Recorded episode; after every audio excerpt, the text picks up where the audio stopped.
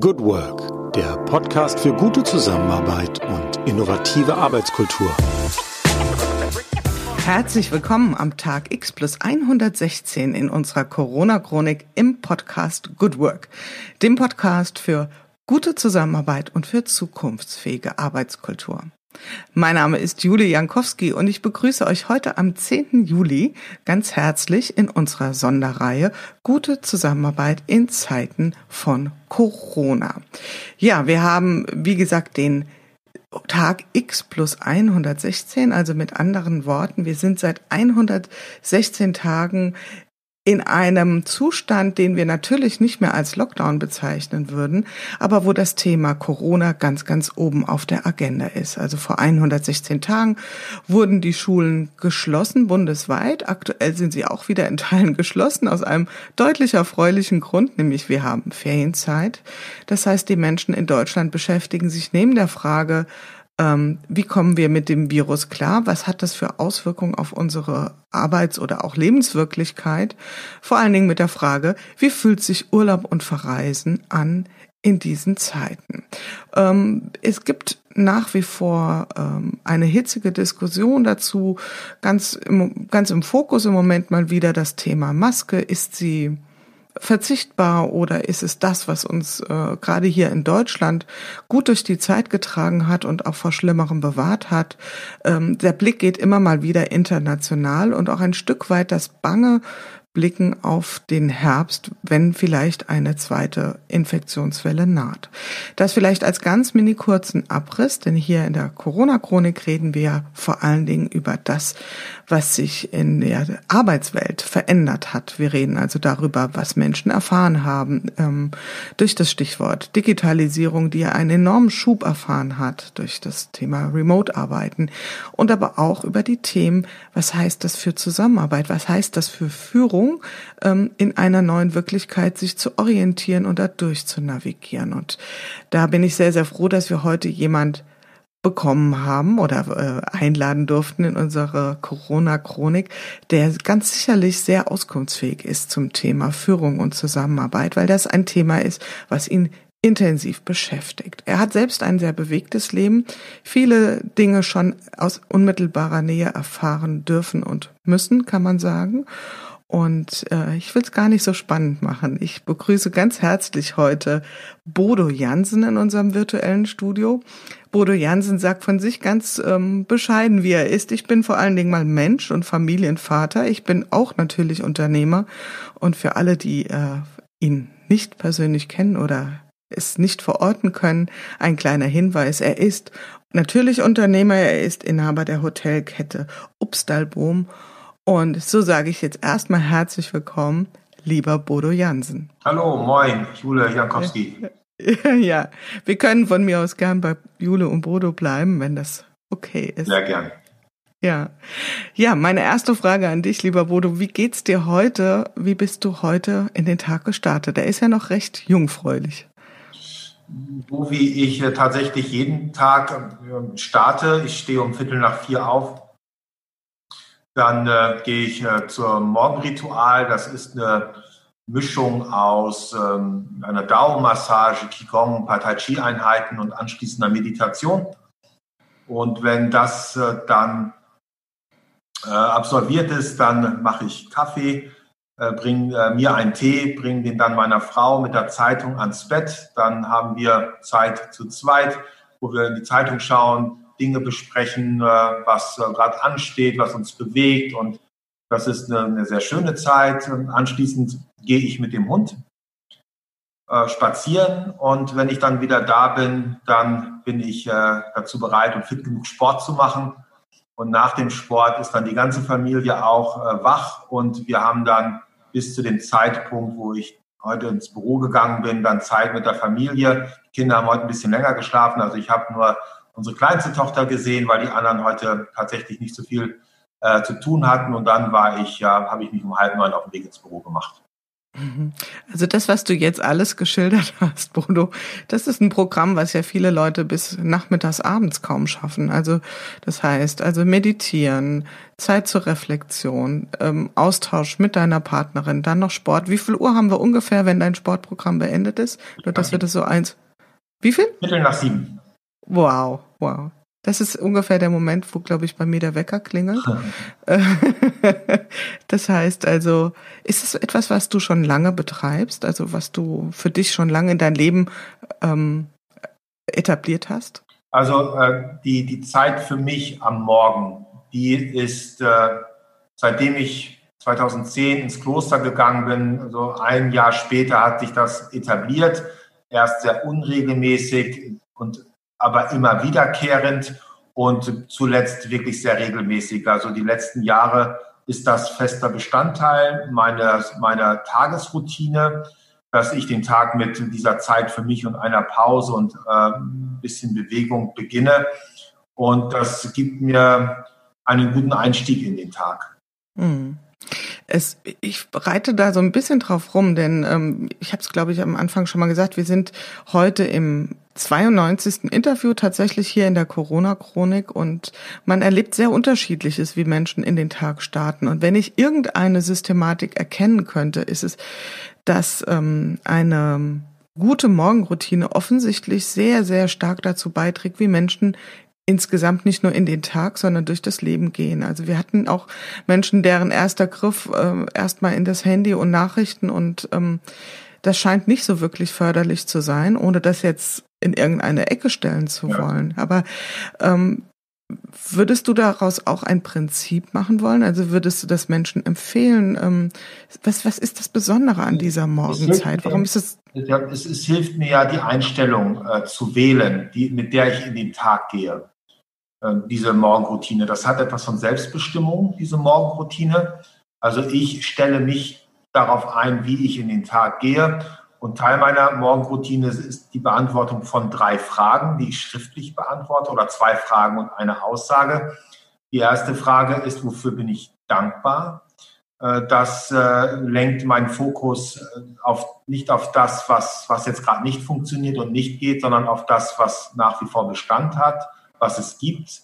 Und das braucht gar nichts Großes zu sein. Also das kann tatsächlich sein, wenn ich äh, an meinem Schemel sitze, in meinem Sendo äh, und die Sonne aufgeht und ich schaue auf dem Fenster, dass die Sonnenstrahlen mein Gesicht streicheln. Also ganz, ganz vermeintlich einfache Dinge.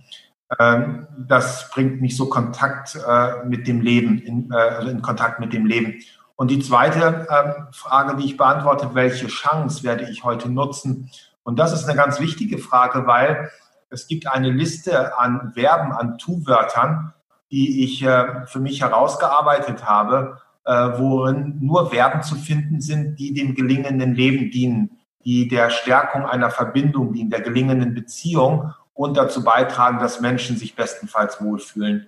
Und wenn ich dann Antworten finde auf diese Frage, welche Chance werde ich heute nutzen, dann ist die einzige Regel bei der Beantwortung, dass sich in jedem meiner Sätze, die ich darauf antworte, mindestens eines dieser Verben wiederfindet. Also ähm, heute werde ich äh, Markus dazu ermutigen, einen für ihn wichtigen Schritt zu gehen.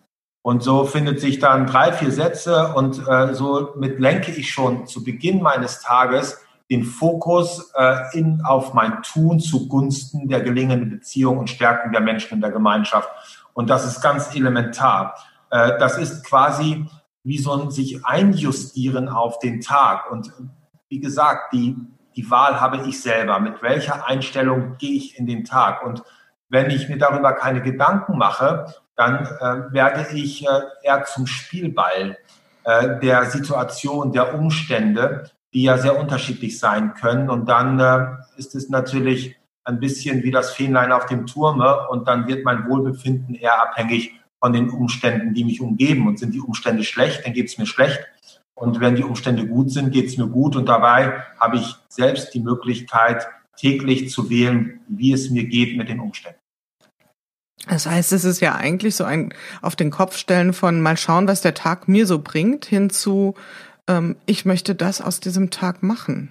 Nein, ähm, tatsächlich. Also es, die, die Offenheit, was der Tag mir bringt, ähm, äh, das ist davon völlig unbenommen. Ich bin jetzt nicht derjenige, der dezidierte Terminplanung betreibt. Mhm. Also die Terminplanung als solches hat bei mir eine eher untergeordnete Rolle. Ich bin sehr offen äh, dafür, was geschieht. Aber was auch immer geschieht, ähm, es kommt immer auf die Einstellung darauf an, wie ich dem begegne, was sich mir entgegenstellt. Also das kommt so ein bisschen aus der Logotherapie, die, äh, mit der wir uns sehr intensiv beschäftigen, ähm, mit, wo die wir als Führungskompetenz bei uns entwickeln.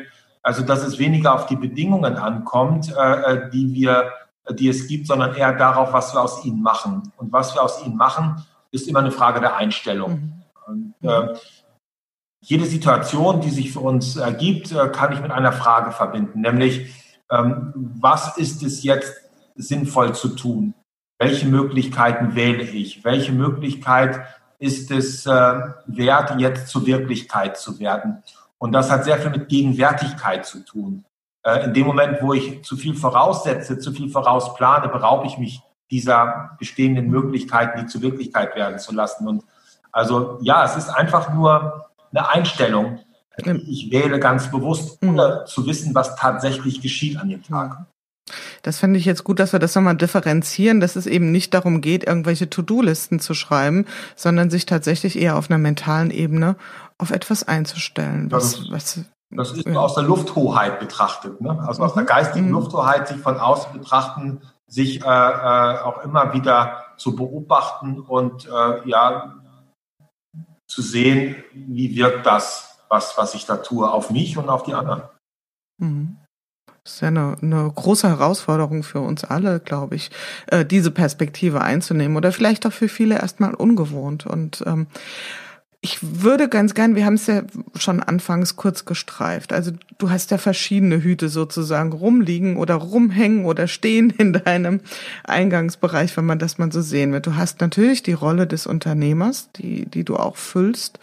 Und nebenbei hast du ja über deine persönliche, äh, deinen persönlichen Weg auch sehr viele Erfahrungen gesammelt, die du teilen kannst ähm, und was du auch tust in Form von von Büchern, ähm, von, von, von Auftritten. Also du teilst deine Botschaft oder was heißt Botschaft, deine Erkenntnisse.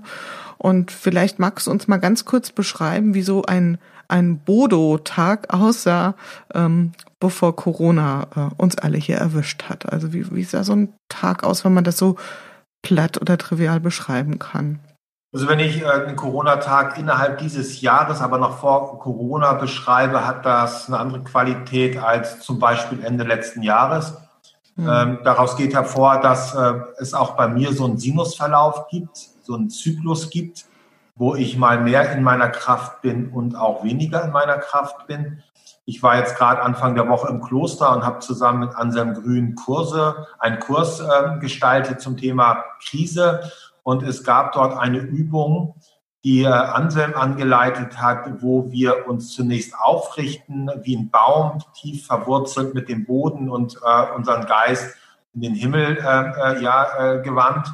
Und anschließend hatten wir die Aufgabe, uns langsam zusammensacken zu lassen und ganz gebeugt und gekrümmt durch den Raum zu gehen. Und äh, das löste in mir innere Bilder aus. Es gibt ja nur das Körpergedächtnis.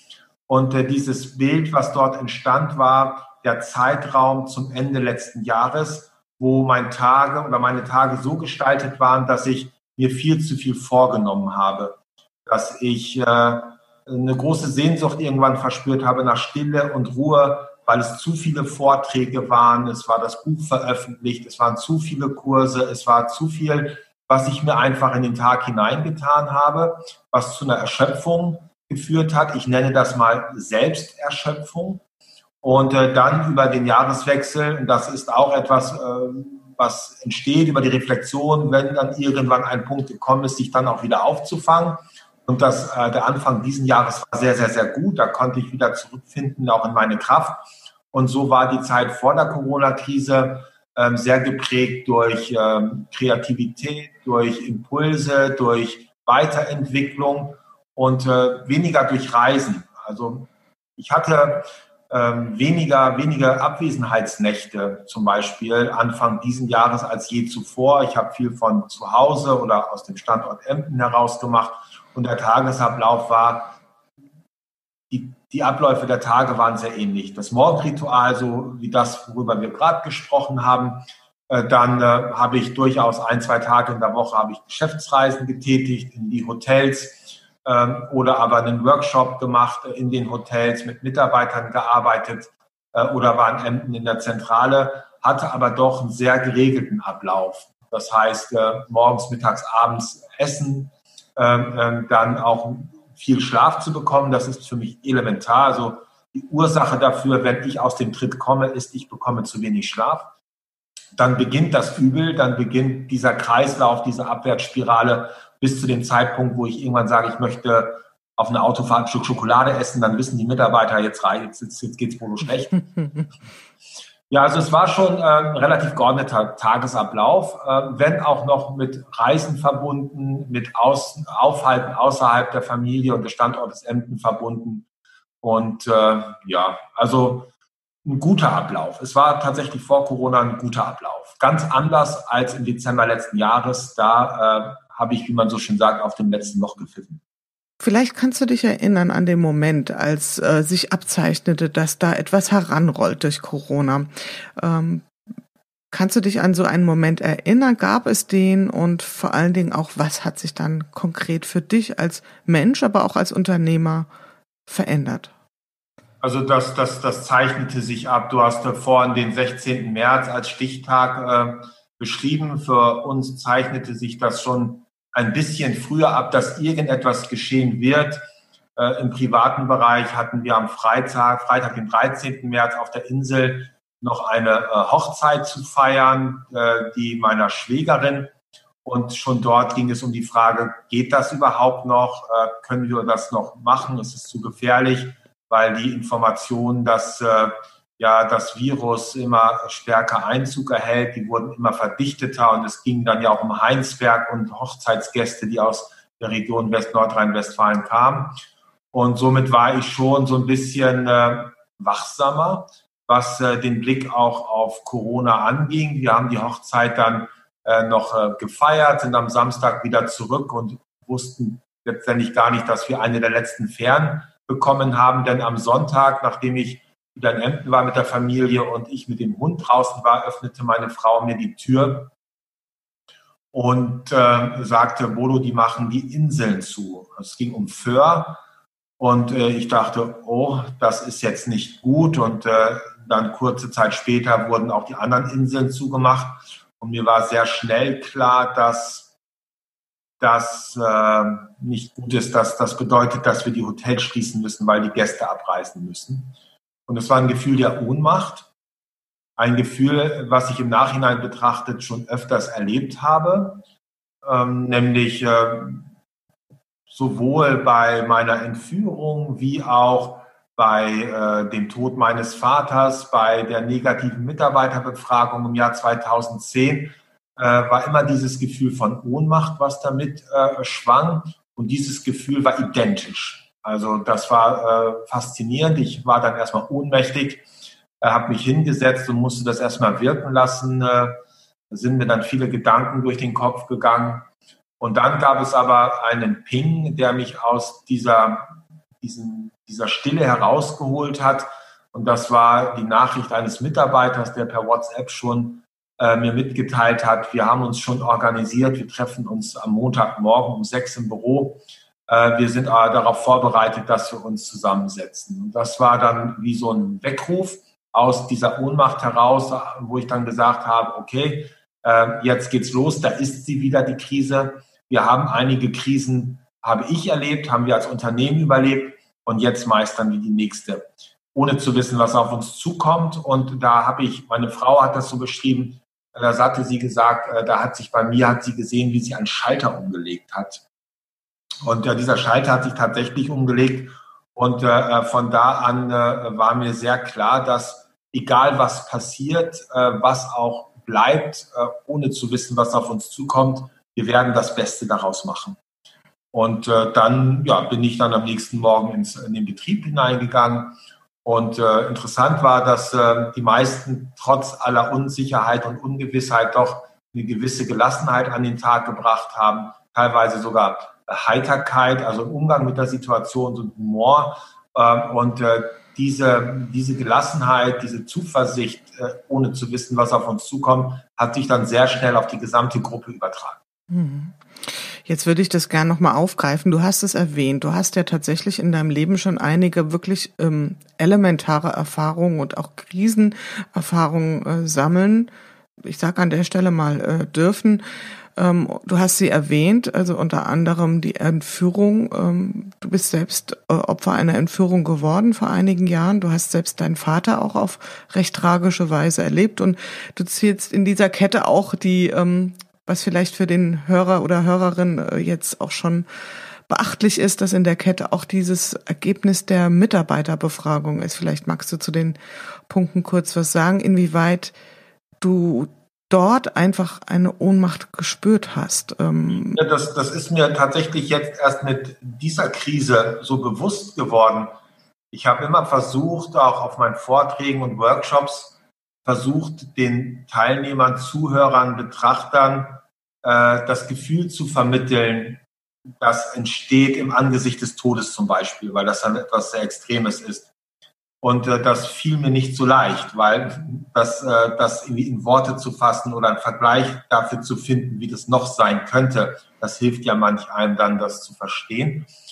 Und äh, das ist mir bei der Reflexion ähm, der Situation am 16. März, ist mir das so bewusst geworden. Dieses Gefühl, das kenne ich. Also das Gefühl, was da war, genauso wie in dem Seminar diese Woche mein Körper zu mir gesprochen hat, diese Haltung, dieses Gefühl kenne ich. Ähm, also dieses Körpergedächtnis äh, ist es ja bei den Gefühlen, die in uns entstehen, auch. Also die Wüstenväter sind ja in die Wüste gegangen vor 2000 Jahren, um äh, sich den Dämonen zu stellen. Und die Dämonen, Dämonen waren nur ein Synonym für negative Gefühle. Wut, Trauer, Neid, Eifersucht etc. pp. Und immer wenn ein Gefühl hochgekommen ist, äh, dann haben sie die Frage gestellt, wer bist du, woher kommst du und was willst du? Und äh, diese Frage hatte ich mir dann auch äh, äh gestellt mit Blick auf den 15., 16. März. Äh, äh, woher kommst du, wer bist du und was willst du? Und dabei ist mir dann bewusst geworden, dass das Gefühl, wie es sich angefühlt hat, identisch war mit den Gefühlen, in all den Krisen, die ich bis dahin erlebt habe, dass das identisch war. Und so konnte ich anschließend den Mitmenschen auch sagen, wenn ihr wissen wollt, wie es sich im Angesicht des Todes anfühlt, dann erinnert euch einfach nur an die Situation, wo ihr absolute Ohnmacht erlebt habt. Äh, die Intensität war immer gleich, also das Gefühl war gleich, auch wenn die Umstände sehr unterschiedlich waren. Und das fand ich sehr, sehr, sehr faszinierend. Mhm. Absolut. Und jetzt war es ja so, dass gerade in der ersten Zeit der Corona-Krise, du hast es jetzt sehr, glaube ich, sehr eindrücklich geschildert und ich glaube, wir können da jetzt alle ganz gut mitgehen, ähm, dieses Gefühl der Ohnmacht einfach ein Stück weit mitspüren. Es haben ja Menschen sehr unterschiedlich reagiert. Also es war ja durchaus auch so eine, ich habe das mal überschrieben, so in der ersten Kurzanalyse der, der vielen Gespräche äh, ein Stück weit auch Zeit der Helden, weil bei aller Betroffenheit hat man gesehen, dass ja wir unheimlich zusammengerückt sind und was das wie so eine Art ja, und ich finde, dieses erste Meeting, was du beschreibst, äh, geht auch so in die Richtung, eine gewisse, fast bizarrerweise Euphorie im Raum war.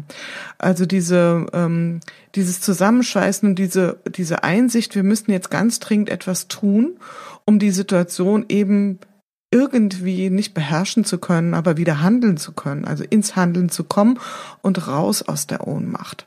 War das ein Gefühl, was du auch so mitteilen würdest, dass da bizarrerweise, also bei euch Hotel zu, erstmal nur wirklich keine gute Nachricht, aber trotzdem auch so eine aufgeladene positive Stimmung da war? Ja, also uneingeschränkt, ja. Und ich glaube, dass das etwas äh, vollkommen Natürliches ist, was wir äh, schon äh, äh in der Vergangenheit und in der Geschichte der Menschheit sehr häufig auch betrachten, betrachten konnten, dass äh, wenn eine, äh, eine Bedrohung im Raum steht, etwas, was eine Gemeinschaft bedroht, dass dann die Solidarität innerhalb dieser Gemeinschaft plötzlich stark wird, äh, äh sich äh, da aufzustellen. Ja, also bei uns war es nicht so dagegen zu kämpfen, sondern damit zu kämpfen, damit zu ringen und nicht gegen etwas, weil die Widerstände werden nur groß und da wird viel zu viel Energie vergeudet, sondern die Frage war für uns schon so, wie können wir diese negative Energie, die dort auf uns zukommt, dafür nutzen, um äh, stark zu werden. Also wie beim Ringen, wie beim Aikido mhm. und nicht wie beim äh, komischen Kampf. Weil wenn ich in die Geschichte reinschaue, dann ist es ja tatsächlich auch so, dass die ganzen äh, Patriarchen oder auch die Diktatoren dieses Prinzip verfolgt haben, nämlich dass sie irgendwo in ferner äh, einen Feind äh, benannt haben, ob er nun bestand oder nicht, und damit dann die eigene Gemeinschaft äh, äh, solidarisiert hat, um sich gegen diesen Feind aufzustellen. Also da hat da draußen jemand Böses gemacht, der hat uns angegriffen und jetzt müssen wir zusammenhalten und uns wehren. Und das ist ja ein ganz normales Prinzip, dass immer dann, wenn irgendwo eine Bedrohung vorliegt oder eine Herausforderung vorliegt und eine Gemeinschaft in Gefahr ist oder Einzelne in Gefahr sind, äh, dann solidarisiert das diese Gemeinschaft, dann schweißt sie das zusammen. Und äh, das, was äh, bis dahin wichtig war innerhalb dieser Gemeinschaft, Nickeligkeiten, Symptome von gestörten Beziehungen, also vielleicht mal Neidthemen oder andere Dinge, also die, die dann vorherrschend waren, die verschwinden plötzlich vollkommen und alle richten sich auf die Meisterung dieser Situation aus. Und das glaube ich, äh, äh, die Gemeinschaft wird auch dadurch gestärkt, dass plötzlich äh, die Beteiligten wissen, worauf kommt es an, also worum geht es. Ganz konkret, auf einen ganz konkreten Punkt ausgerichtet, während das in einer Normalsituation ja nicht unbedingt ist. Also mhm. da finden viele Diskussionen statt, worum geht es gerade eigentlich, worauf kommt es jetzt an, was ist mein Beitrag zu dem Ganzen. Und in so einer Situation wie der Corona-Krise haben wir sofort dass die Konstellation, die Umstände, dass jeder weiß, worauf es ankommt. Mm, messerscharf, und, ja, ja, absolut. Ganz klar ausgerichtet mm. und da bleibt kein Platz, ich nenne es mal für Nebenkriegsschauplätze. Mhm. Ja, also, ja. ja, tatsächlich. Also ich habe es auch so empfunden, auch in vielen Gesprächen. Und jetzt kann man vielleicht noch mal eine Vokabel hochwerfen, die ja in den ersten Wochen wahnsinnig strapaziert wurde, das Thema systemrelevant. Ähm, also das wurde ja auch so ein bisschen ähm, ja, wie soll ich sagen, auch eine gewisse Aufwertung ähm, fand ja statt von bestimmten Berufsgruppen, ähm, wo man sagte, haben wir viel zu wenig hingeschaut, da müssen wir viel, viel mehr hinschauen. Und da rede ich jetzt an der Stelle nicht nur von den viel zitierten Ärzten und Krankenschwestern. Auch gerade im unternehmerischen Kontext ging es auch sehr viel um Menschen, die für Infrastrukturen zuständig waren. Also die ITler, die plötzlich über Nacht äh, Tausende von Mitarbeitern geholfen haben, ins Homeoffice zu ziehen, ist ja eine ähnliche Systematik. Jetzt seid ihr ähm, mit Verlaub in einem Hotel ja nicht an der Stelle gewesen, dass ihr sagt, wir konnten jetzt sofort hier zur Unterstützung des Gesamt, äh, gesamtgesellschaftlichen Systems viel beitragen. Wie seid ihr mit dieser vielleicht erstmal dem Gefühl, was braucht es jetzt von uns, ähm, dass da nicht sofort eine Antwort da haben, wie, wie seid ihr damit umgegangen? Also erstmal leeres Hotel, ja, das ist ja erstmal kein angenehmer Zustand, ja. Die Mitarbeiter waren da sehr kreativ. Wir waren natürlich sehr äh, schon auf äh, volle Häuser eingestellt, weil sich das Ganze ja auf äh, Ostern hin auch zubewegt mhm. hat. Und äh, die Mitarbeiter haben sehr schnell sich darüber Gedanken gemacht, äh, wie kann das, was jetzt besteht, sinnvoll eingesetzt werden, also auch verteilt werden ne, an Lebensmitteln etc. pp. Also da war schon sehr schnell auch die Ausrichtung äh, auf äh, das Außen, welchen Beitrag können wir dazu leisten. Äh, das ging weiter über das äh, Nähen von Schutzmasken sehr schnell, wo die Mitarbeiter äh, ihre ganzen Stoffe, die sie aus Afrika mitgebracht haben, weil wir sind jedes Jahr in Afrika, eben dort ähm, Masken genäht haben. Das waren aber auch Ermutigungen. Also wir haben eine sehr bewegende Situation gehabt. Noch im März war es, da, das ist ganz spontan entstanden. Wir hatten eine Zoom-Konferenz und wir haben eben ja auch mit der Agentur für Arbeit zu tun gehabt und wir haben uns einfach mal versucht vorzustellen, was denn das für die Menschen in der Agentur für Arbeit gerade bedeutet. Und dann hatten wir ein Meeting mit 20 Leuten und dann haben wir spontan äh, dieses Meeting aufgezeichnet, dieses Zoom-Meeting und haben äh, aus den einzelnen Standorten, haben die Direktoren den, den Menschen in der Agentur für Arbeit gedankt für das, was sie tun. Und dieses Video haben wir dann äh, äh online gestellt und das hat eine Wahnsinnswelle nach sich gezogen, weil dort Menschen waren, die, die zur Überwindung der Krise beigetragen haben, die aber nicht so gesehen worden sind, was sie dort leisten. Und äh, damit, das hat uns ein gutes Gefühl gegeben, weil wir in so viel äh, Freude geschaut haben, so viel Dankbarkeit geschaut haben. Da kamen Rückmeldungen wie, das habe ich in meiner ganzen Laufbahn hier in der Agentur für Arbeit noch nicht gehört, wie wichtig wir sind. Und das ist, was wir tun. Und äh, das war ganz wunderbar, das zu erleben. Mhm. Sicherlich auch sehr berührend und tatsächlich eine neue Erfahrung. Es ist, ich glaube, wir hatten das hier in einem Gespräch, es ist ja auch tatsächlich selten so, dass man bei seinem IT-Beauftragten anruft und sagt, äh, also ich wollte mich mal bedanken, dass mein Word heute so gut funktioniert. Und wir nehmen ja viele Dinge für so wahnsinnig selbstverständlich hin und wahrscheinlich eine komplett neue Erfahrung, diese Perspektive mal rumzudrehen.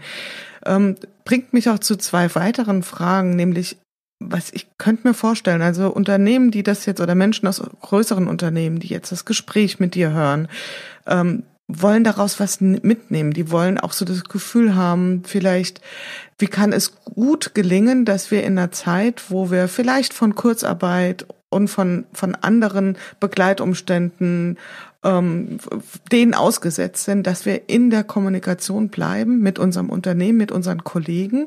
Also da, wo eben vielleicht der operative Zusammenhalt gar nicht mehr so sehr gegeben ist. Wie kann das gelingen?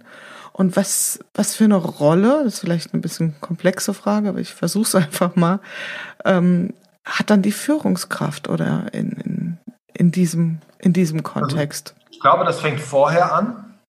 Äh, die Vorbereitung. Wir können uns auf Situationen vorbereiten, die wir nicht kennen, äh, auch auf Krisen vorbereiten, die wir nicht kennen, äh, indem wir anfangen, unsere Persönlichkeit zu entwickeln, uns unser Selbst bewusster werden, wir uns unserer Berufung bewusster werden, wir Antworten finden auf die Frage, was ist denn das, was mir sinnvoll erscheint, was sind meine Talente, was sind meine Werte.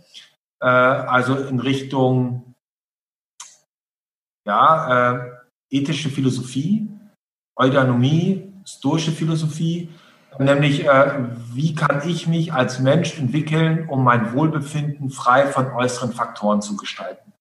Das kann ich im Vorfeld schon machen. Und das ist das, was uns wirklich äh, sehr unterstützt hat, dass wir viele Menschen im Unternehmen hatten, die ihr Wohlbefinden etwas freier gestalten können von den äußeren Faktoren. Äh, weil diese Krise war ja dafür prädestiniert, äh, dass uns viel genommen wird von dem, von dem wir glauben, dass es uns glücklicher macht. Also materieller Wohlstand zum Beispiel.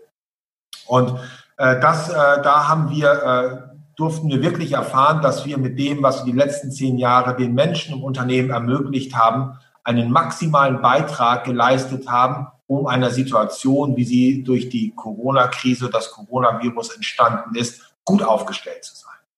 Auch unternehmerisch äh, war es so, dass wir ja äh, frei uns gemacht haben von klassischen Strukturen, dieser Hierarchie, ein Bild einer Pyramide, äh, wo es Stellenbeschreibungen gibt, Stellenausschreibungen gibt, äh, wo Stellen bezahlt werden, sondern die Mitarbeiter eher angestrengt waren in den letzten Jahren dadurch, dass es immer wieder neue Anforderungen gibt, äh, sie sich die Aufgaben ihrer Persönlichkeit entsprechend immer wieder neu aufgeteilt haben. Es gab also nie Ruhe und die Mitarbeiter waren immer wieder darauf eingestellt, etwas Neues zu gestalten, Altes über den Haufen zu werfen. Also eine extrem hohe Dynamik bei uns, ohne den Kontakt zu sich selbst zu verlieren.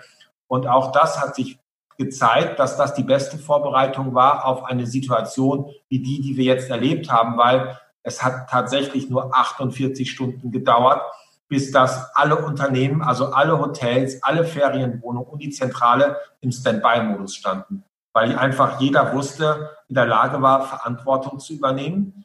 Äh, jeder war äh, in der Lage äh, zu erkennen, worauf kommt es an und hat die entsprechenden Entscheidungen getroffen und war auch dazu in der Lage, Aufgaben jetzt zu übernehmen, die anstehen und nicht die, auch wenn sie nicht zu seinem aktuellen Aufgaben äh, gehören. Mhm. Und äh, das, also die, die, die Bewältigung so einer Krise hat für mich relativ wenig mit der Zeit zu tun innerhalb der Krise, sondern wir haben jeden Tag die Möglichkeit, uns auf solche Situationen vorzubereiten, äh, indem wir uns äh, ja mit der Entwicklung der Persönlichkeit und damit der Entfaltung einer Resilienz beim Einzelnen äh, äh beschäftigen.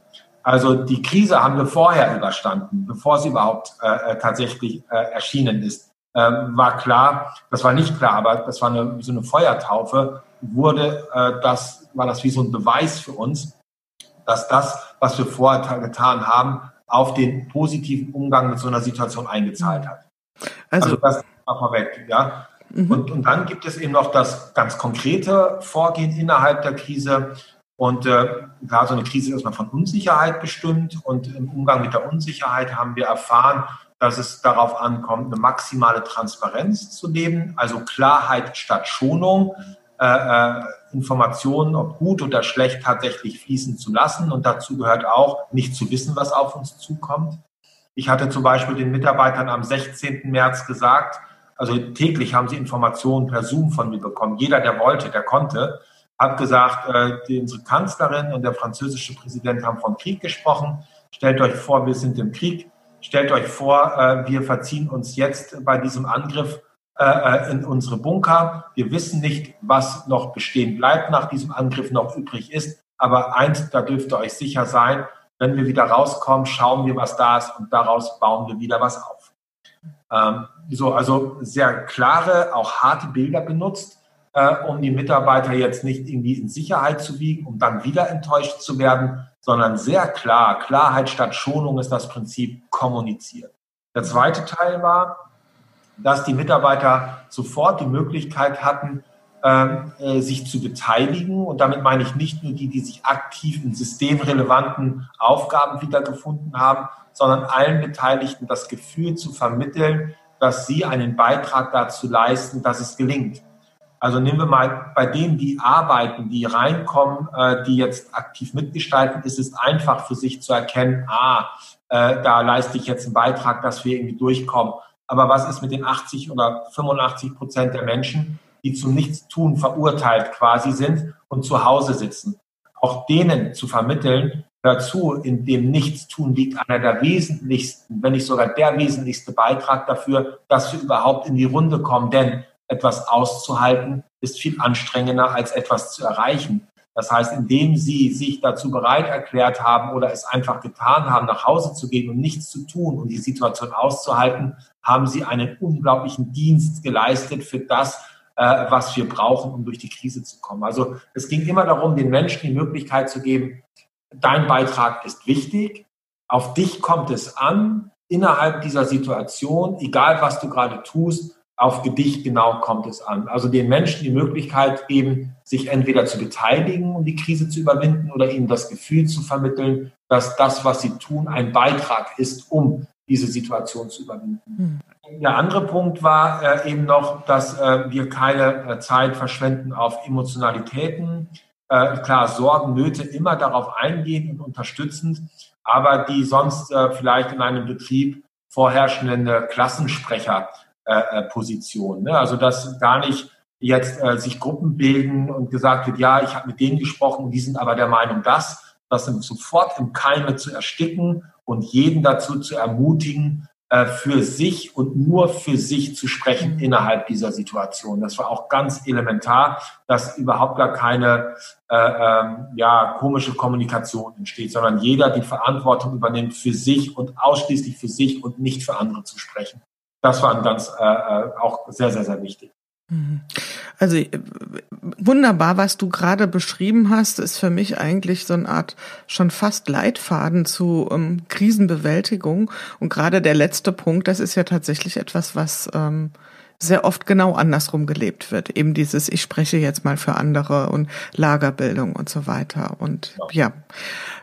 Ähm, ich finde, dass auch in dem, was du ausgeführt hast, eben genau dieses Versöhnliche liegt, weil in dem, ich hatte es glaube ich schon ein bisschen durchschimmern lassen in dem Wort systemrelevant, schwingt ja implizit auch unter Umständen mit, es gibt auch die, die es weniger braucht.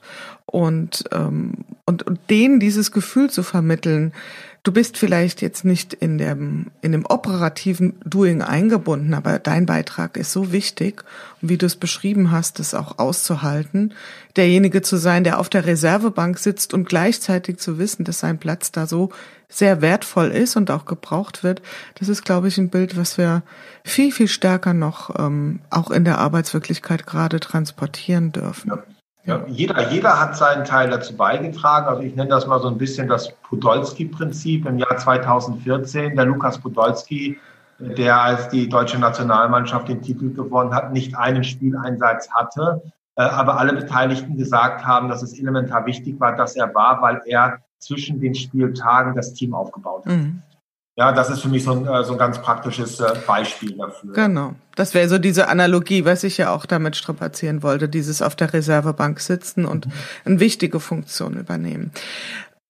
Ähm, ich glaube, in unserem Vorgespräch habe ich es gesagt. Äh, ein, eine Veranlassung für mich, diese Chronik zu machen, war die Vermutung, es war eine reine Hypothese, dass wenn sich das jetzt so stark ändert, das Zusammenarbeiten einfach ähm, durch die Maßnahmen, die ergriffen werden, dann wird es wahrscheinlich schwierig werden oder für einige Unternehmen schwierig werden, das zu reflektieren. Und das ist doch gerade das Wichtige. Wie viel Raum räumt ihr euch dafür ein, zu reflektieren, was ihr gerade aktuell erlebt? Oder ist das im Moment noch nicht die Zeit dafür? Also dieses berühmte, was lernen wir aus der Krise? Also im Moment läuft das wöchentlich, mhm.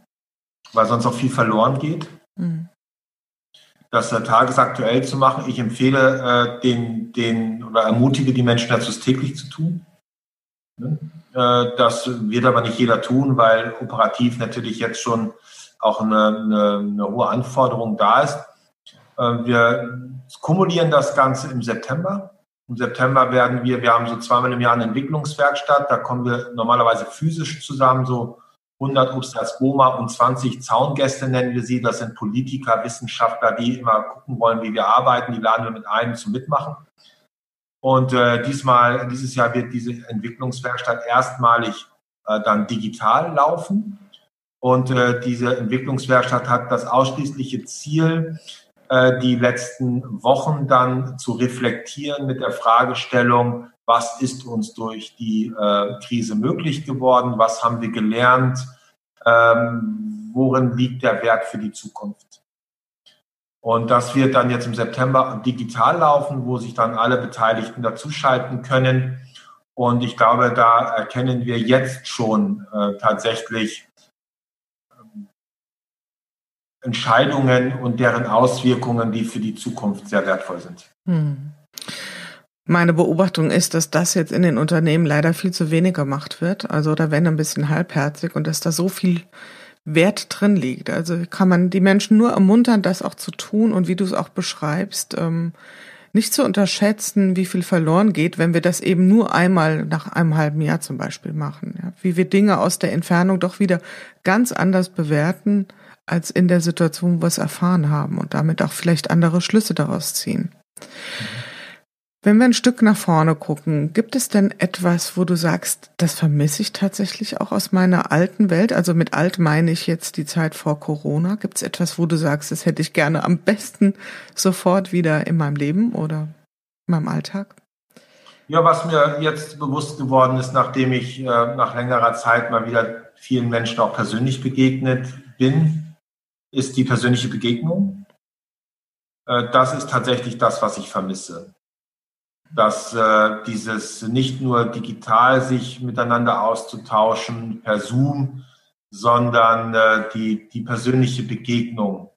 Das, äh, das wünsche ich mir für die Zukunft, dass das wieder besser möglich wird, leichter möglich wird, allerdings auch nicht mehr in dem Ausmaß möglich wird, wie es bisher war. Äh, denn auch das war ein zu viel. Ich glaube, dass, dass diese Krise auch in dem Punkt nochmal uns die Chance geschenkt hat, etwas zu relativieren, etwas ins Gleichgewicht zu bringen. Und das ist für mich sowieso so äh, die Chance der Krise, äh, etwas ins Gleichgewicht zu bringen. Ne? Also wir haben die soziale Beschleunigung, wir flüchten uns in die Geselligkeit, wir flüchten uns in die Kommunikation, äh, wir flüchten uns äh, in die in, in Beschäftigkeit. Äh, und jetzt haben wir diese Entschleunigung erfahren dass, äh, weil es die Geselligkeit, den Konsum und äh, das nicht mehr so möglich war, sind wir auf uns selbst zurückgeworfen worden, auf ein Maß, was für viele unerträglich war. Äh, äh, und jetzt schraubt man das wieder ein bisschen zurück und pendelt sich auf einer neuen Ebene ein, die vielleicht allen Beteiligten noch ein bisschen gesünder erscheint. Und darin sehe ich ihm auch die Chancen. Also das wäre das Einzige, wo ich tatsächlich sage, äh, Mensch, das ist das, was ich vermisst habe. Ansonsten äh, hat sich die Zeit während der Krise für mich äh, ähm, ja nicht uneingeschränkt, aber nur bedingt eingeschränkt sehr positiv dargestellt. Mhm. Also bedingt deshalb, weil ich auch sehr an die Menschen denke, die jetzt durch die Kurzarbeit, äh, äh, gerade in den Bereichen, wo nicht zu viel verdient wird, harte Einschnitte erlebt haben. Und ich habe mich selbst auch ähm, beteiligt an der Kurzarbeit, habe mich quasi auf Null gestellt. Ähm, ähm, aber das ist natürlich von einer anderen Ebene und Perspektive aus. Äh, und ähm, ich habe mich versucht, in die Lage der Menschen rein äh, zu versetzen, äh, die, die da nicht so gut oder stark aufgestellt sind. Das ist natürlich schon eine besondere Bedrohung, Beanspruchung, Belastung.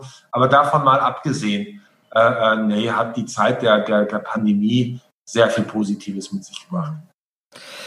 Du hast ja, am Anfang haben wir recht intensiv über dein Morgenritual gesprochen. Gibt es auch noch irgendein anderes Ritual, was du dir vielleicht jetzt speziell in der Corona-Zeit noch zusätzlich ähm, angeeignet hast? Oder hat sich da irgendetwas ein geübt bei dir, wo du sagst, das habe ich so vorher noch nicht getan? Ja, das habe ich, den Mittagsschlaf. Wunderbar. Wie lange? Ein Powernap oder tatsächlich ein richtiger Schlafschlaf? Nein, also maximal 30 Minuten. Mhm. Also das hat sich tatsächlich etabliert. Es tut mir gut, merke ich. Und äh, zumindest solange mein Sohn den Finger noch nicht gebrochen hatte, haben äh, mein Sohn und ich abends immer Elfmeterschießen gemacht. Okay, also ein Blessuren gab es da an der Stelle auch. ja, nicht durch, nicht Gott sei Dank, sondern beim Fußballtraining. Beim Fußballtraining, ja. Aber das war schon, wir haben uns gleich darauf verständigt, wir werden ein, mein Sohn liebt es, Turniere zu gestalten, so zu organisieren. Mhm. Und er hat dann ein Sommerturnier gestaltet, das dann bis zu seinem Geburtstag im Oktober äh, dann äh, gegangen wäre. Das hat jetzt eine Pause erhalten, aber wir hatten uns darauf vereinbart, dass jeden Abend bis zum Oktober mal eine Woche, mal einen Tag Pause, äh, äh immer ein Elfmeterschießen stattfindet. Mhm. Ja, lieber Bodo, wir sind am Ende angekommen unseres, wie ich finde, sehr schönen Gesprächs. Also ich habe unheimlich viel mitgenommen. Ich hoffe, unsere Hörerinnen und Hörer auch. Ein kleines Sätzchen würde ich dich noch bitten zu vollenden, nämlich das, den Satz, wenn ich bislang etwas aus Corona gelernt habe, dann ist es das Pünktchen, Pünktchen, Pünktchen mir noch einmal bewusst geworden ist, was wirklich zählt im Leben. Das aus deinem berufenen Munde nehmen wir gerne genauso mit. Ähm, es waren sehr, sehr viele, sehr, sehr starke Momente in dem, was du ausgeführt hast. Auch die Analogie zu deinen elementaren Krisenerfahrungen, ähm, auch diese sehr konkrete Beschreibung, wie ihr es als Unternehmen geschafft habt, gut in der Energie zu bleiben, im Austausch zu bleiben und daraus für euch auch wirklich was zu lernen und zu entwickeln. Für mich persönlich sehr beeindruckend und deswegen bin ich voller Dankbarkeit heute für das Gespräch, für die Begegnung und wünsche dir persönlich und ähm, allen deinen Menschen um dich rum das Allerbeste. Mach's gut, lieber Bodo. Vielen Dank, liebe Jule. Vielen Dank für die wirklich wertvollen und schönen Fragen. Ja, das war's für heute wieder in unserer Corona-Chronik im Podcast Good Work, dem Podcast für gute Zusammenarbeit und für zukunftsfähige Arbeitskultur. Wenn ihr Lust habt, noch weitere Folgen euch anzuhören, schaut einfach auf www.umic.de slash podcast oder über iTunes und Spotify. Ich freue mich, euch wieder hier zu hören und habe am Ende nur einen einzigen Wunsch an euch, nämlich bleibt gesund. Eure Julia Jankowski.